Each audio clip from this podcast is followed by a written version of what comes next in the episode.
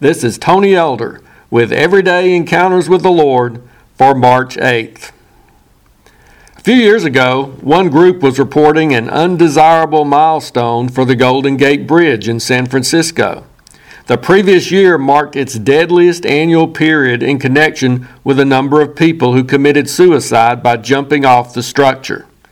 This report seemed to be stirring up support for a long time proposal the construction of some kind of safety net to thwart the efforts of such jumpers. The main impediment to the fulfillment of this idea had been the cost, which some said would exceed $60 million at the time.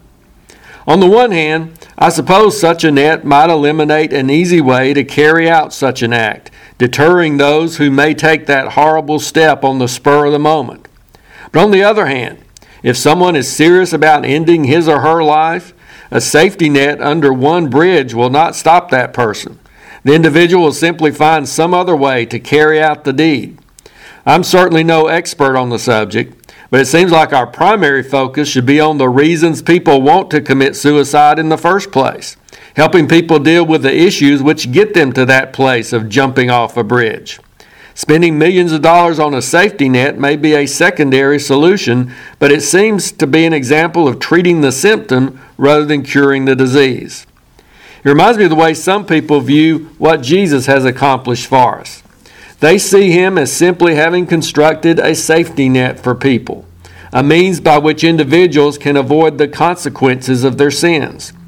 Rightfully, they recognize that Jesus died on the cross as the sacrifice for our sins in order for a holy God to be able to graciously bestow forgiveness on otherwise hopelessly lost sinners like us.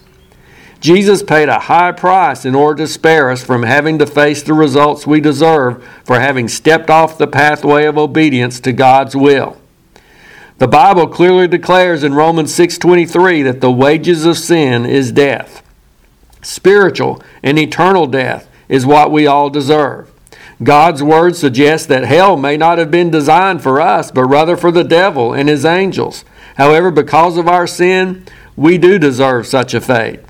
But those who put their faith in Jesus are saved from taking that plunge into the depths of the fiery pit. So, yes, through Jesus, thankfully, we do have a safety net to catch us. But if Jesus had stopped there, he too would have been guilty of only treating the symptom rather than curing the disease.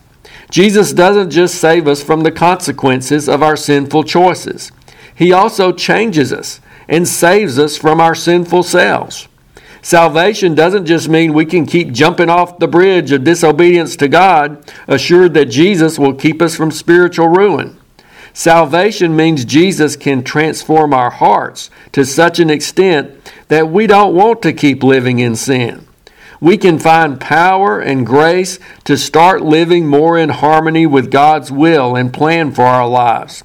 The Bible declares in Romans chapter 6 verses 1 through 4 that we are no longer to continue in sin, but are to walk in newness of life. I'm glad that Jesus catches us when we fall, but I'm also grateful that he so works in our lives that he can keep us from falling in the first place. Let's quit testing God's safety net so often and instead experience the daily victory of not even wanting to take the plunge. If you're interested, Everyday Encounters with the Lord is available in both book and ebook formats. Now I pray that you will encounter the Lord today in your own everyday experiences.